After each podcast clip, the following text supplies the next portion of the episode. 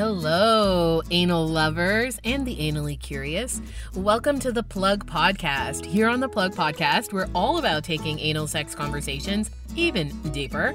From beginner butt stuff to advanced anal adventures, the Plug is focused on more pleasure and less shame for all of our bodies. I'm your host, Luna Matatas. I'm a sex and pleasure educator who is really eager to answer all of your anal sex questions, and I'm bringing you special guest experts to expand our Ask Play knowledge. So the plug is made possible by the fabulous B Vibe. B Vibe is an award-winning sex toy company. So they are busy innovating anal pleasure with body-safe toys with high-end designs that are focused on exceptional booty experiences. Welcome to episode 5 of The Plug, where booty is on the menu. So, we're talking about eating ass. Is rimming safe? Why does it feel good? How do you get to be a good giver and a good receiver? Our guest today on this episode is giving us lots of insights around anilingus. I am so excited today to have a medical professional on the plug to be able to talk about something that is related to our health, but that's also related to a lot of the ways in which we approach our health. So I'm going to welcome Dr. Carlton to the plug. Dr. Carlton is a gay gastroenterologist who was raised in an uber conservative tobacco town in the deep south, but somehow made his way to training at the Mayo Clinic for a top tier medical education. He landed his dream job in San Diego, where he's married to an amazing guy and has two kids. While he serves the entire community's medical needs, he is particularly proud to serve the local LGBT community in San Diego as a resource for healthcare without judgment or share. He stumbled onto TikTok, which is where I found him during the pandemic, and realized the need and hunger for anal sex education, and not just from the LGBTQ family, but also women and straight men interested in butt play. So many people are embarrassed to talk about anal sex or ask questions about it. But let's face it, most people want to know how to do it right, do it well, and do it safely. So, who better to ask than a gay GI doctor who not only knows the medical side of things, but is no stranger to anal sex himself? Oh my gosh, welcome, Dr. Carlton. Thank you so much. What a pleasure to be on your podcast. Ah, I'm so glad to have you here, and I'm so eager and excited to get into all of your knowledge. I think it's so amazing that you're a sex positive medical provider and that you also have this really specific and intentional focus on making medical care more lgbt accessible and and inclusive so i'd love to know you know how did you did you dream of being a, a gi doc with a anal sex focus when, when you were a little boy How did you well, get into all this? well, you know, I, I, grew up in South Carolina, super religious, um, you know, Southern Baptist, church three times a week. And church was my focus. I knew something was different about me, but I had I really had no gay role models growing up, and I obviously struggled with the religious context of context of my sexuality because of my background. I mean, in my hometown, there's a church on every corner, and let's face it, it they aren't exactly um, manned by rocket scientists. So uh, you know, it it was quite a struggle. Um, but I was lucky enough to get an education and get out of town to a, a, larger city in the state. I was able to get out to junior year abroad in England. It exposed me to a bigger, broader world with a bigger, broader worldview. I got into medical school.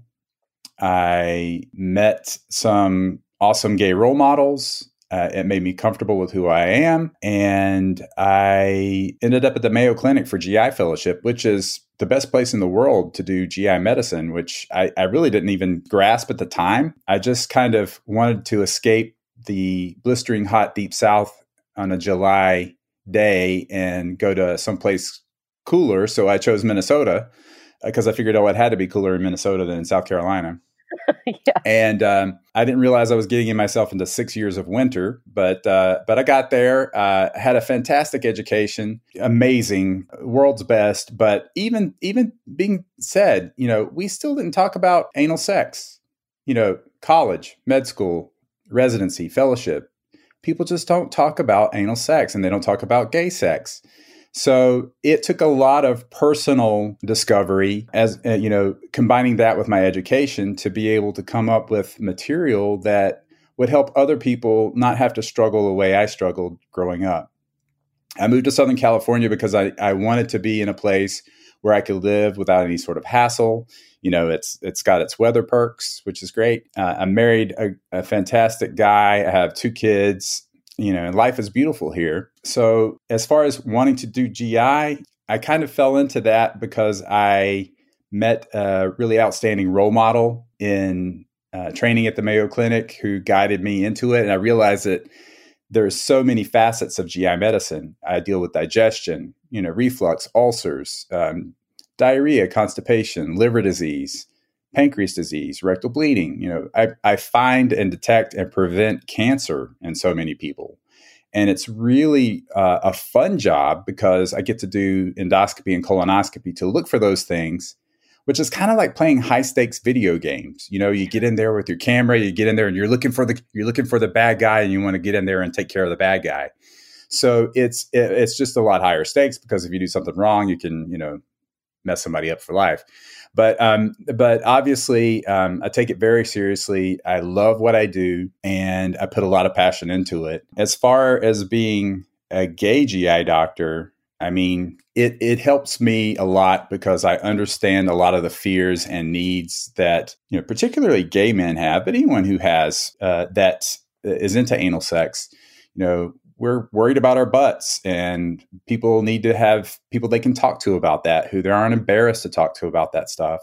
A lot of people are so ashamed and um, they, they don't know how to talk to their doctor about what they do sexually and it's really um, it's really sad because i'll give you some examples later but you know I, I, have people coming to me saying oh i got my std checks at the at the clinic and i'm like oh really? Oh cool. Did they swab your throat for gonorrhea and chlamydia? No well, did they swab your butt for gonorrhea and chlamydia? No. And I, I, did you do you have unprotected anal sex? Yes. Do you have unprotected oral sex? Yes. Well, then they didn't do it right. You know, you need to be able to communicate with your doctor about what you do, so we know what to do to check to keep you healthy. I love I love hearing your passion for creating a more inclusive experience for people who are accessing medical systems or in specific, you know, GI issues and and it's so the the last thing that you just shared about you know like did you get this checked or did you get this? And you know it without that kind of prompt from your medical providers or being a self advocate as a patient and, and, so many people are getting missed in in that loop. And i have a fantastic family doc um, but i remember when i was married and i was married to a man and there was no one ever asked me about anal swabs and it was only when I started going to like the free clinics and public health clinics that are, are much more open open minded and I think inclusive. Then I was like, wait, damn, what? And I was totally having anal sex, giving and receiving, and right. and it wasn't considered part of my sexuality. There was this assumption that I was a one hole only kind of pony. Exactly.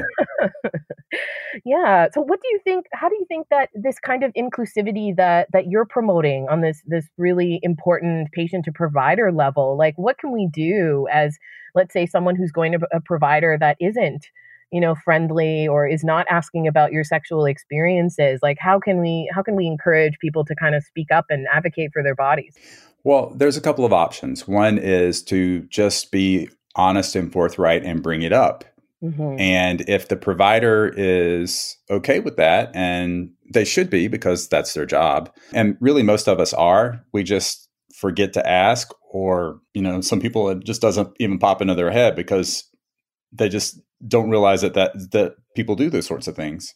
Right. Um, if they re, if, re, if they react poorly, then get another provider who it, you're you can be comfortable with talking about your care. Here in the U.S., we have the Gay and Lesbian Medical Association, which is uh, glma.org.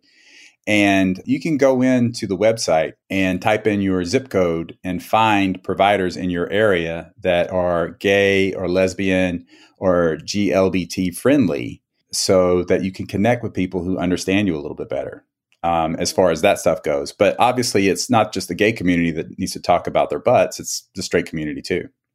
Yeah, I love that. That's a great resource. Thanks for sharing that with with folks because I think that there's there's also such a resistance to even people who are doing sexual health promotion to talk about anal sex. And I don't know if you remember a few years ago, Teen Vogue came out with a guide to anal sex and people lost their shit. They were like, Absolutely. we're not teaching teens anal and why should we do this? And, you know, I found you on, on TikTok and TikTok does have a generally a, a younger audience. And I thought, wow, this is so great that this person is bringing this information so that people get to know their bodies and not only can create more emotionally and physical safe situations if they decide to do anything, but really just having that awareness and education before somebody else you know sort of takes control of your sexuality. So how how has tiktok been for you? Like how did how did you become the butt stuff doctor on there? Uh, great question. Um, with the pandemic, obviously, with all of us shut in our homes and uh, not being able to go out to clubs and restaurants and bars and movies and things like that, there's a lot more time on my hands. And there's only so much Netflix you can watch. And my kids, who are teenagers, have TikTok and they would talk about it. And I said, hmm, one night, I'm, let me just download this app and see what it's like. Four hours later, I look up for my phone and realize, shit, you know you can you can go on here and you can get recipes you can you can cry with people you can laugh with people you can dance you know, it has everything that you possibly want and it's so much better than facebook and all the other uh, social media apps because there's generally not a whole lot of drama comparatively. So um, i was like wow this is cool. I dipped my toe into the water on a couple of posts that were not really related to uh, what i talk about now I started gaining some followers. And then I thought, you know what? What am I good at? What do I know that I can help other people with? What's my niche? So I said, hmm, I'm going to do a two part video series about butt stuff. And TikTok, obviously, because it skews younger, has a very strict code of things that you can say and you cannot say. So there's a very fine line to walk it's a bizarre line. I don't understand it because you can be an 18 year old girl with giant tits and sh- and shake around with a, uh, a strong uh, with a string thong on, but if you say um, butt fucking or ass or cum or, or something like that, then oh you know you're you're automatically deleted. You know, it just doesn't go anywhere. So I learned what that line was. I, I said, okay, let, let, let's try it. Let's put out a video about butt stuff. So I did a butt stuff one and two, and part one was how to prepare for anal sex if you want to want to prepare for it, how to lubricate for it, and part three was a special a special exercise tip that I have to make people relax for it. And immediately, as soon as I posted the, the two part series, the first comment was from someone's mom, and she absolutely went apeshit on me for posting something like this on social media. And I immediately said, hmm, okay, I can either delete these videos or I can just delete this woman and block her. and I, d- I chose to delete her and block her. And then I woke up the next day and had 1.4 million hits on these two videos and 50,000 new followers. And I said, Whoa, I have stumbled onto something that people need to know.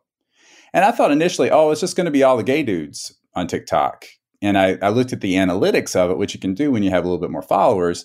And it turns out the majority of my followers, slightly, uh, were women. Mm-hmm. So it's women and it's straight men and it's gay men it's it's trans folks everybody there's there's such a, a huge need and want for anal sex education because let's face it in, in, school we never got anal sex education nobody talks about it you know nobody in sex ed in school talks about butt fucking so I thought let's let's do our best to try to to teach people how to do this well, how to do it right, answer any questions, demystify it. And over time now, I've gotten up to I guess today I hit 40 142,000 followers. Mm-hmm. So it's a pretty significant platform. And yeah, I'm not one of those million or 6 million follower TikTok guys, but but it's still a really significant platform and and the reach of it has been amazing to the point where things are coming out of this that I had no idea would ever happen. I'm getting followers in places like Saudi Arabia and Iran where it is illegal to be gay and you can be executed for having gay sex. And they're frantically texting me, Oh my God, I had anal sex. It was unprotected, and there's something on my butt. I don't know what it is. If I go to the hospital, I could be executed. I, I'm panicking. I don't know what to do. Can you help me? And I would say something like, Well, go to go to my Instagram, which is the same name as my TikTok, and you know, send me a vanishing picture of what's going on. I won't, you know, I'll delete it right. It'll auto delete and I can kind of let you know at least what I think might be happening, you know, if, if possible. And in this one particular situation where I think the guy was in Saudi Arabia, it was just a hemorrhoid. Mm. And hmm. to be able to relieve someone's mind from the fact that they're going to die because they had anal sex, it's something I never thought would ever happen in my life. So um, the impact of it has been amazing. Uh, you know, I get every day people applauding me and lauding me for all the amazing information that they're getting that no one ever taught them before. Or, or hell, I'm I'm 50 years old, but I w- you know I wish you were around when I was 20. This this would have been awesome. So dispelling a lot of myths, teaching people what they need to know about safety, and just trying to be there for people on a private level as well if they have private questions. Hmm. You are really it's it's amazing to hear how many different areas you're helping people in because I mean this example of this person who is, you know, fearing for their life and you're helping them reduce shame, you're giving them a safe experience, you're you know helping educate them and and I think this is where I get so confused. I I don't understand all of the the censorship. I mean, I understand it from a a level of I'm also a sex educator and I mean Instagram has taken me down and you know I oh, can't oh, sure. the word sensual I can't you know all these kinds of I have to spell it wrong and yet there are images and and Pornhub is on Instagram and you know we're we're really careful about what we think is you know appropriate for people or, or what people want to see and that's you know very much white like wrapped into patriarchy and white supremacy and what bodies are okay and what's okay to talk yeah. about and um, yeah. but, but I love, I love how you're kind of moving around that because I, I think when I see your videos, I find them so accessible. I think they're so simple. They're not filled. I mean, you could probably easy fill them with a ton of GI jargon, but but they're not. They're they're really about here's how if you want to do the thing or you're curious about the thing or you're doing the thing and you're not feeling good about it, here's how you do it. Right. Yeah. And I think everyone's going to want to know. I mean, I'll link the video because I, I think I know which video you're talking about. But like, can you tell us what the special tip was that that oh, that you were given? Well, yeah, it, and I have a link to it on my Instagram at Dr. Carlton D O C T O R C A R L T O N on my Instagram TV. But basically, it's the butt clock. Um, so if you think of the the anus, it's a muscle made out of circular skeletal muscle and internally smooth muscle on the internal sphincter. So it's a circle of muscle. It's a tight circle of muscle, so like a tiny little O. But if you think of it as a clock, if you lubricate your finger and slide in uh, with a firm extended finger in about two inches, and you pre- keep that that finger pressed out, extended, and press over, and use that pressure laterally again, like at three o'clock, and hold there. What happens to that small circle of muscle is it starts relaxing. So that tiny circle becomes a little bit bigger. And then you go over to nine o'clock and do the same thing, and it relaxes more. And then you go down to 12 and, and, and up to six, or up to six and down to 12. And that, that pressure on the lateral surface of the circle makes it expand so that you can open things up so that that it's easier to get things in there. Because first of all it you know when it comes to butt stuff and we'll talk about this a little bit later you can't just jam it in there. You can't just jam anything in there because you're going to hurt somebody. You're going to tear something. And let's face it when you do that it's over probably for a month.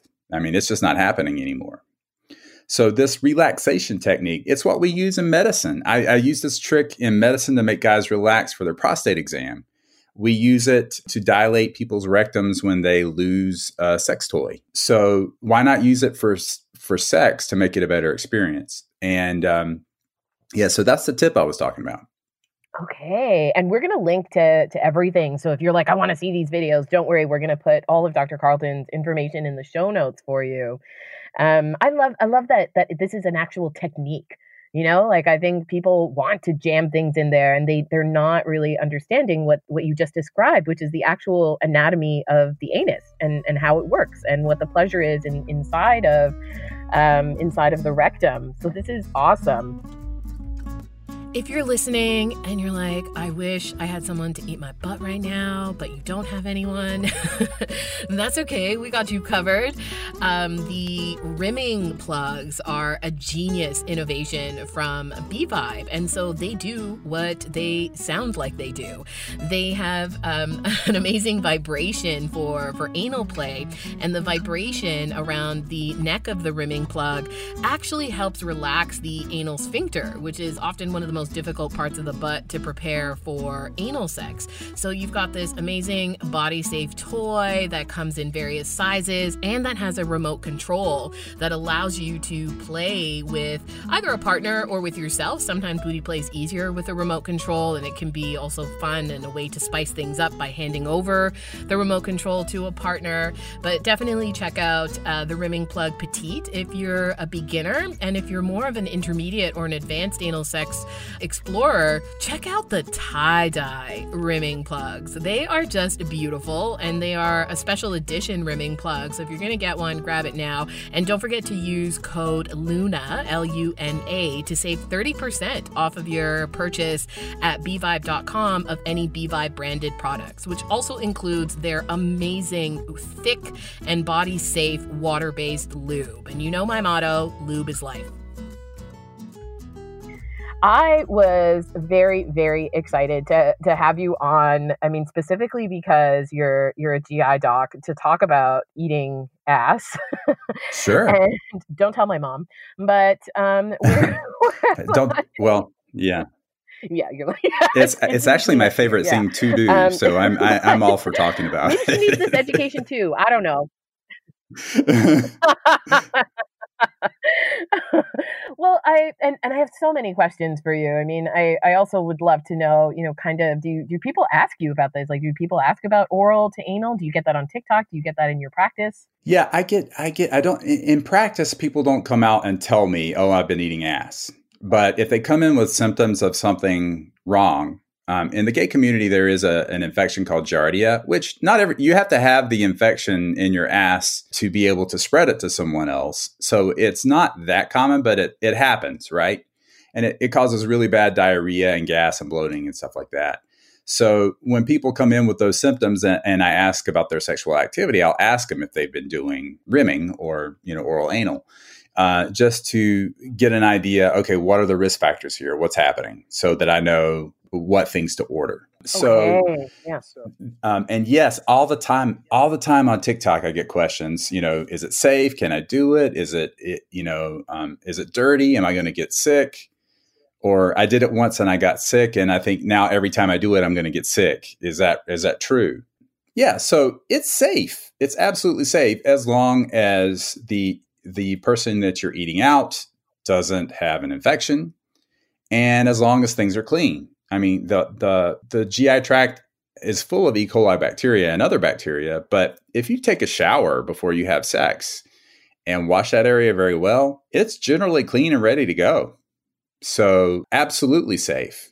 The things that you need to consider, you know, number 1, if it's a monogamous scenario, the likelihood of there being any sort of sexually transmitted disease is going to be incredibly low.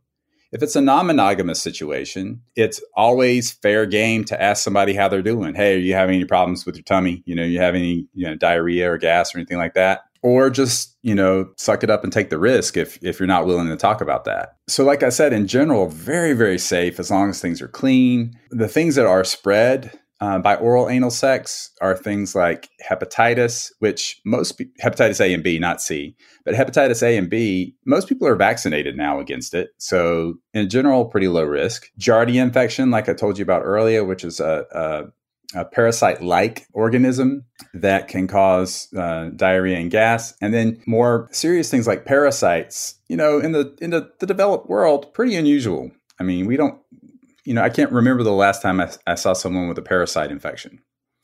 So um, it, it's it, it's pretty rare. But like I say, there are some things that are spread uh, sexually that you should keep you know be aware of.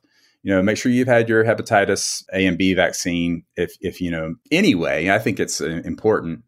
And then as far as Giardia goes, the other person's pretty much going to know that there's a problem. you know, so that that's something to consider as far as you know what can go wrong. But what can go right is what's more important. There are tons of nerve endings down there. It feels so amazing. And as a giver, it feels great to give pleasure like that. I love doing it because I know it drives my partner crazy. So that gets me off to see that, you know. How how do you feel about it? How do you how do you feel about giving and receiving it? Oh my God. So I love eating ass. And I think for the, a similar reason to you, in that it, it drives the person crazy. They get to kind of sink into this. And I think, especially for someone who might even have like a hang up about it, the fact that I get to make them comfortable with this and that I'm not worried they're going to shit on my face. I'm not worried I'm going to taste poop. Right. And, you know, like really giving that enthusiastic giver kind of vibe is, mm, I think, really yeah. so important for people. I love receiving it too. I definitely feel more self conscious about my body than I do about someone else's body. And so I, I have had folks who um, were really comfortable using barriers and, and either putting a dental dam over um, the anus so that, that they could stimulate through that. And that for me felt very similar to just having someone's face in there. Um, right. but and I, and and there, and that and, if, and obviously that's a that's a good way to get around the um, infection precautions as well. So yeah, yeah, and and I, are you do you like receiving it as well as giving it? I am just like you. I'm a little bit more um, uh, self conscious about my own body when it comes to that. But you know, I, I uh, you know, I won't turn it down. Let's put it that way. You know? exactly. But don't demand you having it. Like, come on, I'm ordering yeah. it. So yeah. and are there? Do you think that I was I was I reached out to my Instagram followers the other day and I was like, do you think butthole has a flavor? And if it was a flavor, you know, what would it be? And they said things like I, I wrote them down here. They've got barbecue. Someone said Cheeto. Someone said butter pecan ice cream. Uh, someone and someone said honey nut Cheerios. all over the sweet savory map. Do you think it has a flavor, or if you could name it a flavor, what would I, it be? I I I think it's a flavor that's very very distinct, and it's not any of those things. yeah, it's not Cheeto but, for me. but but um but it's a flavor I don't mind you know, I, I, I, find it very sensual and hot. So, um, you know, and it also, I guess it depends on what you clean up with. You know, you know, if there's any sort of perfumes or anything in the um, in the soaps. But yeah, I mean, there's a distinct flavor, and I think you have to you have to experience it to know what it is. It, yeah. do, it doesn't taste like it doesn't taste like shit or smell like shit. It's just a unique unique experience. Yeah, I'm so glad you said that because I, I think that's what a lot of people have in their mind. And, and and I understand. I mean, it's really hard to separate like this is the function of our butthole for this purpose of carrying waste out of our body and then we're going back to the same area to do something erotic. And so it can be a little bit of a mind fuck when we're we're thinking about doing something that might feel really good, right? Absolutely, absolutely. And um, you know, I have some friends who are mostly tops and they say you know they'll hook up with another mostly top right? And the way they um, the, the way they eat coax them into bottoming is they go down on them and get them relaxed and realize the amount of pleasure that's going on down there. And it, it makes things just go a lot sm- um, smoother as far as relaxing and getting in the moment. Okay i like that. I like that that mostly top trick like yeah. you. Let's like, you know, make it easy for you to be a bottom, right? Yeah. yeah. Okay, I love that. And are there are there STIs that that we need to worry about for eating ass? Um, the, the three the three biggest ones, well, the four the four biggest ones that you need to be aware of, obviously, are Giardia infection, which can cause uh, bloating and diarrhea hepatitis A and B, which are fecal orally spread, as well as, you know, A is mainly fecal oral, but B can also be spread that way. Amoebas, like I said, are parasites, but, you know, in, th- in, in North America, getting an amoeba infection from eating someone's ass is almost not going to happen, right? And then, uh, you know, lastly, human papillomavirus is another one. But when you're going down there before you stick your tongue on it, inspect it. If you see warty lumps and bumps, don't put your tongue there. Mm. Yeah. So, um, because human papilloma, one of the things that people don't realize about the butt is that human papillomavirus is a risk factor not only for cervical cancer in women, but also in anal cancer in men and women. Mm.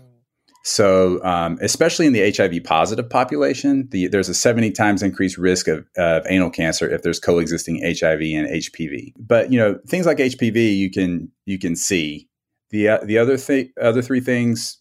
As long as things are clean back there, likelihood of anything happening is incredibly low. And then when you add in that uh, dental dam barrier that we talked about, um, that some people use, you know, that's that's going to minimize your risk as well. I love that. So it's a it's a fairly you know like there, there are some things that we need to to worry about, but the risk factor is is pretty low for I think what the what the perception is of it. Incredibly low for the perception of it. Hmm. Okay.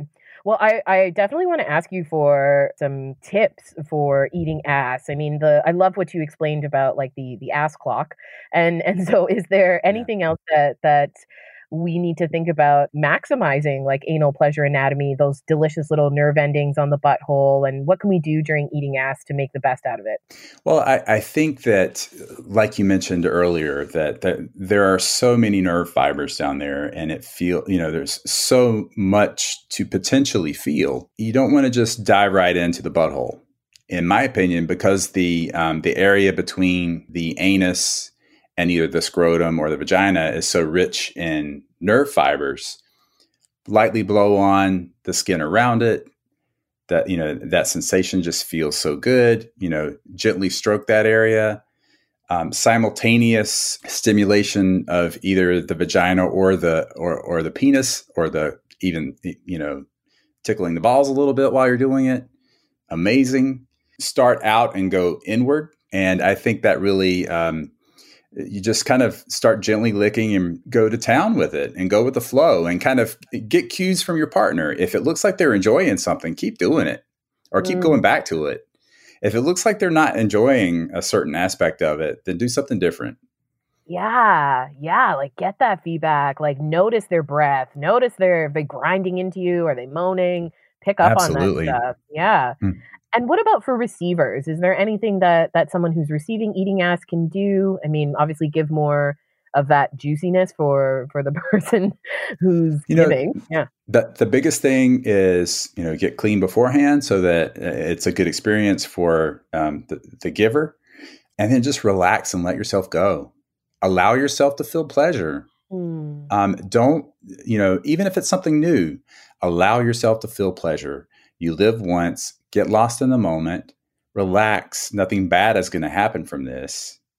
Just let go and relax and experience it. And there are so many people that have no idea how great it feels because they've not given in to uh, letting themselves feel pleasure there. Oof.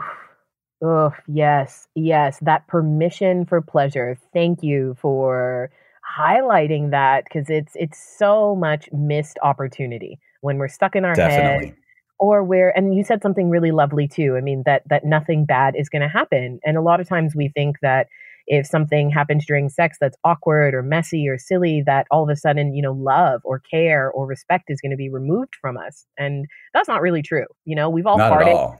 during sex. I sweat like a horse during sex you know? We've fallen off the bed. We've had all kinds of things happen like bodies are gross and wonderful right? Yeah yeah and let's face it that's that's where our waste comes out so sometimes things might happen so you know it's just part of it. Yes yes and so what if you have i mean what if your butt is a little bit you know tender? Maybe you've got a butt boo boo from ibs or fissures or hemorrhoids or something that makes anal pleasure a little bit more challenging or just like a different a different scenario for you. What advice or yeah. how can you navigate that well, shockingly, there are a lot more scenarios than people really under, you know, would even think about. You know, I, I talk about people um, as I talk I talk about butt stuff as you know almost everybody has one because not everybody has a butthole.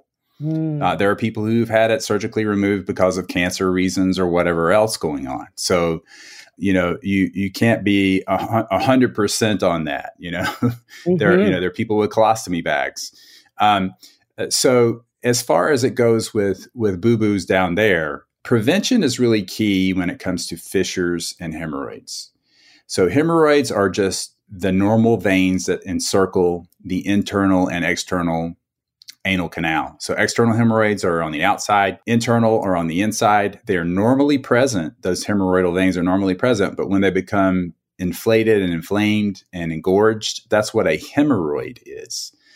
So the way you avoid getting hemorrhoids is making sure that you have a great diet with lots of fiber and fluids so that you're not having to push and strain for bowel movements. By decreasing that downward pressure when you have to go poop, you don't blow those veins out. Mm so that's the that's the importance of a, a, good high fiber diet. And bottoms these days i mean even like in the gay community there's a there's a supplement that and i won't name the supplement because i don't I, I don't get paid by them but there's a supplement that's aimed particularly at gay men who bottom so that they can more easily be prepared for anal sex because it you know fiber leaves less residue for you to clean up. So, uh, you know, psyllium husk on a daily basis can really prevent a lot of problems as far as hemorrhoids and fissures. A fissure is a tear in the anal canal. We talked about how you definitely don't want to just ram um, something in there because if you ram something in there and that's that that area isn't loose, it can tear and that's what a fissure is. It's like a, a almost like a razor blade cut in the lining of the um, of the anal canal. And there's so many nerve fibers, like we described earlier. Basically, it's like a paper cut on your asshole. And if you can think of how badly that would hurt every time you ch- try to poop, not a good experience. So to protect from penetration injuries, slow entry, relaxation, excellent lubrication. To protect against exit injuries, like from a hard bowel movement, making sure that you you know have your bowel movements as regulated as possible, so you're not pushing out a giant poop that ends up tearing your your anus and and causing a fissure that way. So when those things are flared up, and I think this is what we're getting the point you're getting to. When those things are flared up, you know, what do you do with anal sex? Well, if they're really painful and really flared up, you kind of just shelf anal sex until things kind of settle down a little bit. And for most people, it's just a couple of weeks for them to do that. There are ways around it as far as penetration things, like a silicone lubrication um, has a tendency to make things a lot sl- more slippery and a lot easier to navigate for penetration. But if you have active problems, like if your IBS diarrhea is super highly active right now, or your you have a bad fissure there, or if you have hemorrhoids that are really bothering you, you probably don't want to to engage in anilingus or um, anal sex at that moment. Yeah, like give your butt a break. Let it, yeah. you know, do its healing. Let it do its thing. Yeah. There's so many things we can do, right? Yeah, exactly. And I, I love that this reassurance that just because you have these issues doesn't mean that that you can never you know have anal pleasure that that we really are just like listening to our bodies and responding to whatever stimulation is available at that time Right. And you, and you, mentioned IBS. IBS is a huge issue. And you you kind of everybody has to know their own bodies. You have to know your triggers, you have to know what not to do to flare yourself and you know how to control your flares. So I tell people with IBS diarrhea more predominant to make sure you avoid lactose, um, like milk products. Uh, make sure that you, uh, when you, it, if you're cleaning out, make sure that you maybe take an Imodium about an hour beforehand so that you're not having a lot of movements triggered. The other thing is that there is a gastrocolic reflex where when you eat, your body sends a chemical signal for your colon to empty. So with anal sex and eating, I tell people it's really not a good idea to do it within an hour. I hate to be like mom with the swimming pool when I, you know, would eat in the summertime, but it's really, really not a good idea to, um, to eat within an hour of anal because there's a, there's a tendency for that GI motility action to happen. And what, what that is, is it's a signal sent from the stomach to the colon to empty so that our bodies make more room for the food that's coming in by making the waste exit. So there there actually is a scientific explanation for that. And everybody's different on that. Some people it doesn't happen, some people it happens every single time they eat. They have to get up and go to the bathroom. Some people it's five minutes. Some people it's an hour. You never know. You just have to know your own body. Yeah, yeah. And I, I, I really like your approach to that because I definitely have seen other people talking about anal sex, like advocating like starving yourself for the day. And I kind of feel, you know, you know your body. And if it's a Taco Bell kind of day, then maybe it's not a butt sex kind of day. Exactly. So, like figure it out. You know, you can refrain Yeah. from things that, that maybe irritate you, or like you said, like give an appropriate spacing amount of time for a meal, but you don't need to dehydrate yourself. You don't need to starve yourself in order to feel prepped for anal. Right. There's Yeah. a joke in the gay community that whenever you see two men out on a date, you can look and look and see what they're eating to tell who the bottom is. I love that. I'm totally whenever, whenever we're allowed to go back to restaurants, I'm totally going to look at the date. oh my yeah, goodness. there's a there's a great um, meme on um, on Instagram the other day about um, a bottom's birthday cake, and it was basically a big slice of ice uh, with a candle in it. Poor starving bottoms. yeah, but it doesn't have to be that way. It doesn't have to be that way. That's really cute. um, do you get? Uh, you know, you mentioned um, uh, having to to dilate uh, people sometimes for to remove things that that they've gotten stuck up their ass. So I've Right. always wanted to ask a GI doctor, what's like the weirdest stuff that that you see up people's butt or that you've heard about have being stuck in their butt? Well, you know, I've seen those same X-rays that we've all seen, like a, of, a, of like a light bulb, uh, you know, Yep. uh, or um, you know, bottles. I've Yeah, had, I've I've heard of bottles, someone yeah. someone come in with a small fire hydrant Oh, or fire fire extinguisher up their butt. Um, you know, people lose all kinds of things up in there. Like, um, you know, they, they get a little bit too crazy with a vibrator who it really wasn't built for butt play, and it gets lost. So, um, you know, I, I think you know I've talked about this before with other with other folks, but you know, if it doesn't have a flared base and it's not designed for butt play, be very careful about sticking that in your butt because it you know butts are really hungry and they can grab onto things and uh, it creates a suction and then you, it's lost. You you know and then getting it back out is it's almost impossible. So you have to go and actually physically have your butthole dilated and sometimes under anesthesia and have somebody go in and reach in and, and pull it out Oh my goodness. Oh my goodness. So save yourself the trouble and make sure you buy toys with flared bases so that it anchors Absolutely. it outside in, your body. in a COVID pandemic, you definitely don't want to have to go to the, the ER with a with with a zucchini up your butt. No, it's irresponsible to do that. Right. Like, Very yeah, irresponsible. think of the community when you're shoving stuff up your ass. Exactly.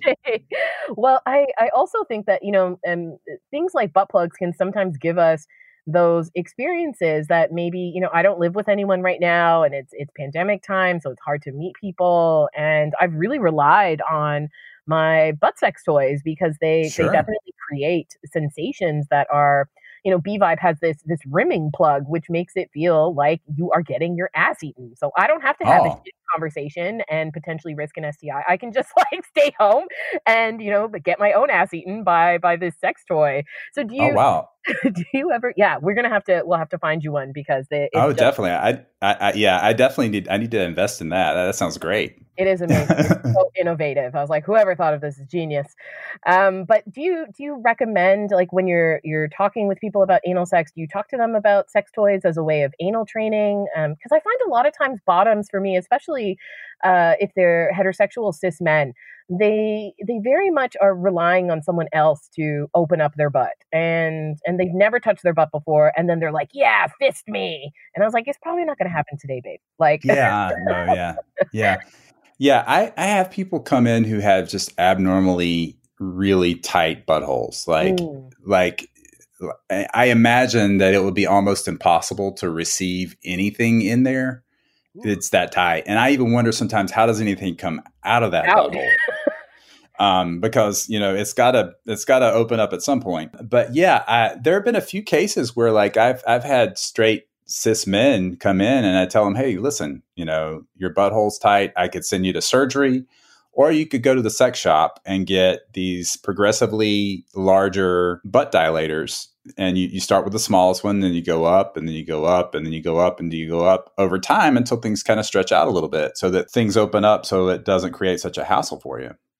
Yeah. So yeah, I've, I, I, it's not something I commonly talk about, but I have recommended people go to sex shops to get toys to help them out. Okay, I like that because I I feel like. Do you think that it it also would help people who are really comfortable with their butt and they take things in their butt, but they want to take bigger things? So maybe they do want to get fisted, or they want a really large toy, or they want double penetration. Um, are there safe ways to kind of stretch out the tissue? Is it just about going slow, or what do you what do you think? Well, reaching reaching out to my fisting community, um, I I uh, bad pun. I, I actually I like it. I actually had I had this conversation uh, because a lot of people are freaked out about putting big things up their butt. You know, everybody just imagines that they're going to be in diapers when they're seventy because they got fisted. And, you know, I wanted to bust that myth. So I asked people who've been doing this for like 15 years, hey, listen, you know, when it comes to stuff like fisting, what do you do? What do you recommend? And you, we talked earlier about the whole clean out process. Well, for fisting, it's a, it is a starvation day that day. And it is a clean out all day. Like you start cleaning out like eight hours before and then two hours before and then an hour before and then 15 minutes before and lots of lube. And it's always important to have someone who knows what they're doing mm. to to be a top fister because if you know you have to be able to read the the receiver's cues um, if something doesn't feel right if if something is not pleasurable and i always tell people make sure you're not on any drugs or substances when you're when you're handling larger toys because you need to be able to read your body's response to pain because if something's going wrong, you want to be able to feel that so you can stop it. You know, if you get whacked out of your mind on drugs and you stick a giant dildo up your ass, th- there's a possibility that you could make things go very wrong. And I've seen people have perforations who got out of control like that. So, you know, absolutely being in control, gradually working your way up on things the the the anus has that tendency to to really dilate and stretch out, but it also goes back down pretty much to normal pretty quickly afterwards, depending on the size of what you put in there and for the duration that you leave it in there. So, you know, if you're getting fisted shoulder deep for five hours, it's going to take a while for things to kind of calm down and come out and you know and come back to normal. But if it's just like a 30 minute little, you know, you know, fist play, things are going to come back to normal within an hour. Shoulder deep. I feel like yeah, like this is our this is our phrase have, of the day. Shoulder. Right. Absolutely. It's Sorry, shocking you what you see on things like Twitter, but hey. yeah, you're like, all right. I guess yeah, okay. I need to talk to I need to talk to that guy and figure out what his, what what's going on here. You know. Yeah, exactly. I think it's it's so great that that you were talking about substances because when I teach at um, bachelorette parties, they're often saying things like, uh, you know, I'm doing anal because it's his birthday, and I just get really drunk, and then and then I do it. And then for for gay men, I often hear, you know, well, I use poppers or I need poppers to be able to like take something bigger. And as a sex educator, I'm I never recommend things like anal desensitizers or numbing agents, even though those are really easy to get at, at sex shops. Uh, for yeah. the reason of like you, your body's pain is the way of communicating with you. Absolutely. Really, yeah. First of all, I hate the way those things taste. So if you ever get it in your mouth, it's over. Ugh, second, yeah. second of all, like, and most importantly, like you said, you don't want to take away pain sensation uh, because you need to be able to know when things are going wrong. Hmm. Yeah. And is there is there anything else I I didn't ask you about around eating ass or anal sex or you know the top tips from our gay GI doc that you'd like to share with folks? Well, I think that you know, I, I think one of the, one of the important things for at least for the bottoming part of things. I know we I, I, I talk mainly about ass eating today, but one of the things that I think that's important for people who are new to anal sex or people who've been injured before is for the receiver to start off in control. You know, you know, your mm-hmm. first your first pillar of this is is either knowing your body and knowing you're comfortable enough to go in and have anal without cleaning out or to clean out, whatever you're comfortable with. I personally prefer to have a clean garage before I park a car in there. So I, I like to clean out with warm water, um, lukewarm, not hot, not cold, just to kind of get things emptied out to make sure that it's a good experience for me and for my partner. Not not everybody's like that, and not not everybody has to do that. That's fine. Good lube is important. Obviously, um, my favorite is silicone because it doesn't gum up like water based lube. That stretching that I talked about, where you use the butt clock technique, also very key. And then start the bottom starting off in control. Huge thing. That way, if you sit down on on a dick or a dildo, you control how fast it goes in how deeply it goes in at your own pace and your own speed until you can take some deep breaths and get comfortable with it. Because let's face it, the first minute or two of anal on the receiving end can be kind of a harrowing experience, especially if you're taking something pretty big, right? You want to be able to get in there and start off so that you get control, you're relaxed, you're able to breathe and handle it. And once you're relaxed and can start really going to it, then you can stay in control, which is pretty hot, or you can let the other person take over and just go to town. So I think that's a really good way to to start off with anal for someone who is particularly concerned about getting hurt or worried about pain or just nervous about the situation. If you start off in control, it's a lot better experience. Oh, that is such a good booty sex tip. I think sometimes people interpret being the receiver with being a passive person in their pleasure and and having to be maybe submissive or to allow control for for someone else and those might be themes that you're playing with but in in what you're mentioning to be able to warm up the anus to feel comfortable to relax your nervous system in that this is safe and that we're only going to go as far as it feels good that's so important and, and such a great tip for more confident bottoms. Absolutely. And one, one other thing, if if it doesn't feel good or feel right, there's a million positions. Everybody's curves are different. You know, some penises curve up, some curve down, some curve to the left, some to the right, some are straight, some dildos are curved, some some dildos are straight. Asses have different curves. Everybody's built differently. So you have to just find the curves that match up with whoever you're having sex with to make it a pleasurable experience get creative. Yeah, like yeah. figure out like what's going to feel good. Uh, that's a really good tip. I I think if you get started and you're like, oh, that that felt awful and doggy, and it was poking something, or I've definitely felt things um, either with dildos or with penises that it's the angle is just off, and and you yeah. can't get past that discomfort. So changing up the position is a wonderful tip. Thank you. Definitely. Yeah, absolutely.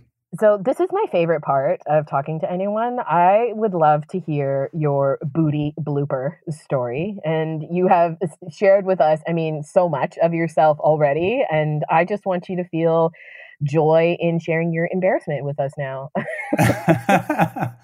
well, kind of going backwards a little bit uh, when we're talk- talking about things up people's asses.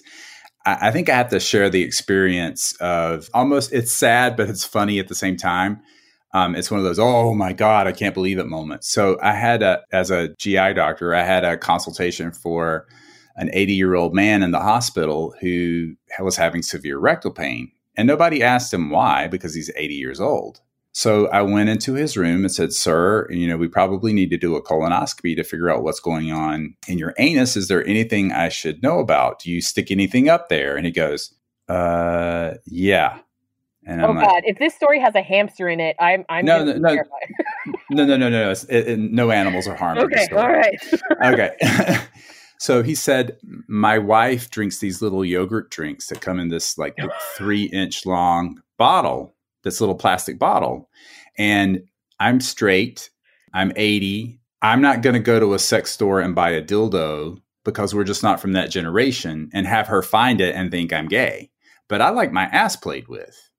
So I use her little yogurt bottles to give myself pleasure because the prostate's only a couple of inches in.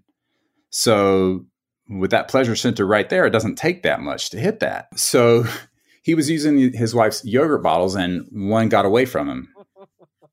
and he tried to go up with his fingers and pull it out. And when he grasped on both sides of the plastic bottle, it shattered and it flanged out like a fish hook and got caught in his butthole. Oh, He, he was absolutely embarrassed to tell anybody in the emergency room, and then he couldn't pull it out himself because he was just going to do more damage.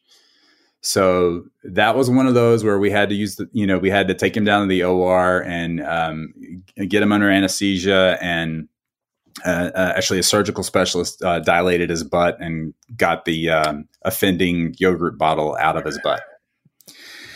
So yeah, but I mean, you can see how things like that would happen for this man at 80 years old. You know, yeah, yeah. we So were- humorous, but uh, sad at the same time, you know? I know I had a lot of emotions in that story. I was like, oh, God, and I was like, oh god, it phalanged in his butt.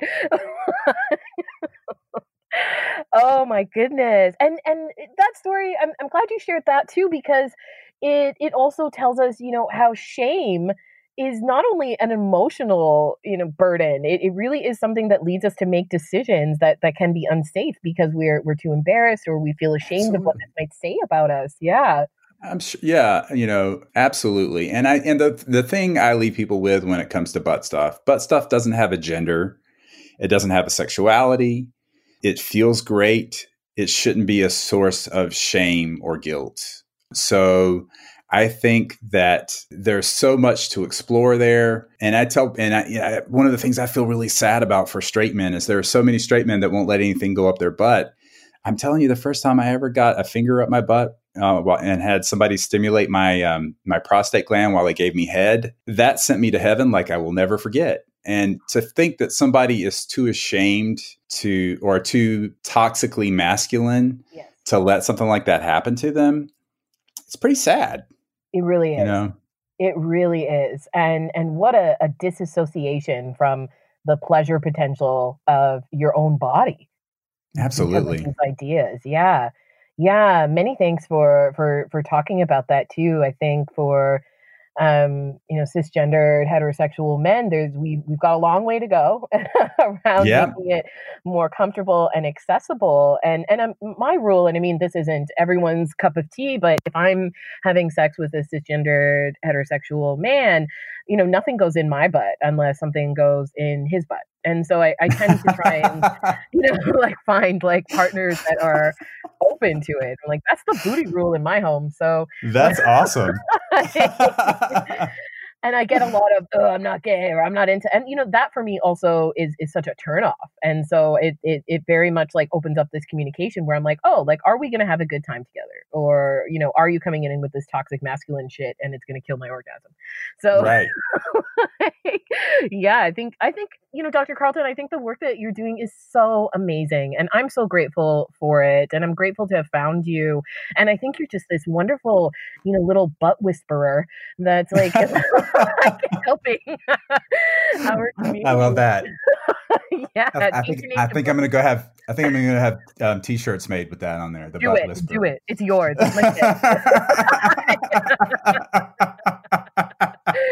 It's on. It's on. I'm buying one as soon as you get them up. They're mine. Uh, no, that sounds awesome. Yeah, thank you so much for for being here with us and and really giving such an informed and wise and really empathetic approach to anal pleasure. It's been such a joy to interview you. Oh, thank you so much. And thank you for what you do because what you do provides education for so many people who need it, who are embarrassed to talk about it, who never got taught this in school. You provide uh, such a huge education for people, and I love what you do. So keep doing it. And if you ever need me again, I'm right here for you. Oh, we're for sure going to have you back. I already am thinking the wheels are turning for an anal fisting episode. yeah, maybe, maybe, maybe I can um, contact one of my uh, uh, fisting community uh, folks to come on with me, so that way they can give personal experience. yes, yes. Oh, that'd be so exciting. Okay, so everyone's got to stay tuned for that. That's going to come for you advanced anal adventurers. well, thank you so much. And we're going to pop all of your information and um, your contacts and the way that, pe- or ways that people can follow you and find out more and learn more from you in our show notes. So you'll have access to Dr. Carlton and be able to connect with him and continue to see him on TikTok. I hope your TikTok stays safe. I hope that you don't get yeah, any, well, that's you know, censorship. Well, that's why I'm. Um, I've built, started building Instagram too. It, it, you know, it only has about five thousand followers right now, but I figure it, at least it's a jumping off point in case things ever go haywire. So smart, so smart. Yes. Okay. Well, we will be rooting for you and supporting you. All right. Well, thank you so much. I appreciate the opportunity to spread the knowledge, and uh, like I said, and I always say on my TikToks uh, TikTok or Instagram if you have any questions, if you have any concerns, if you just want to ask something, I'm going to answer it. Hmm. Um, and privately and keep your information personal so that that you get the knowledge that you need from and if i can't give it to you i'll, I'll point you in the right direction oh what a gift. Oh thank you dr carlton. Thank you. So now I'm both hungry and intrigued by my own fiber content in my diet. Uh, what a great episode to explore with a medical professional and someone who appreciates and is empathetic to the needs of our LGBT communities. Our show notes are going to have all the places you can find Dr. Carlton. I highly recommend his TikTok. And we're also going to include some of the toys that we mentioned. I learned a lot in this episode, and I'm definitely going to be Googling things that were lost in people's butts in the ER in 2020. Um, and if you're eager for more anal pleasure learning, head over to bvibe.com and check out Seducing the Butt, where you'll find our live webinar series as well as a ton of other information to help you keep building your butt knowledge. So until next time, bon appetit to your booty meal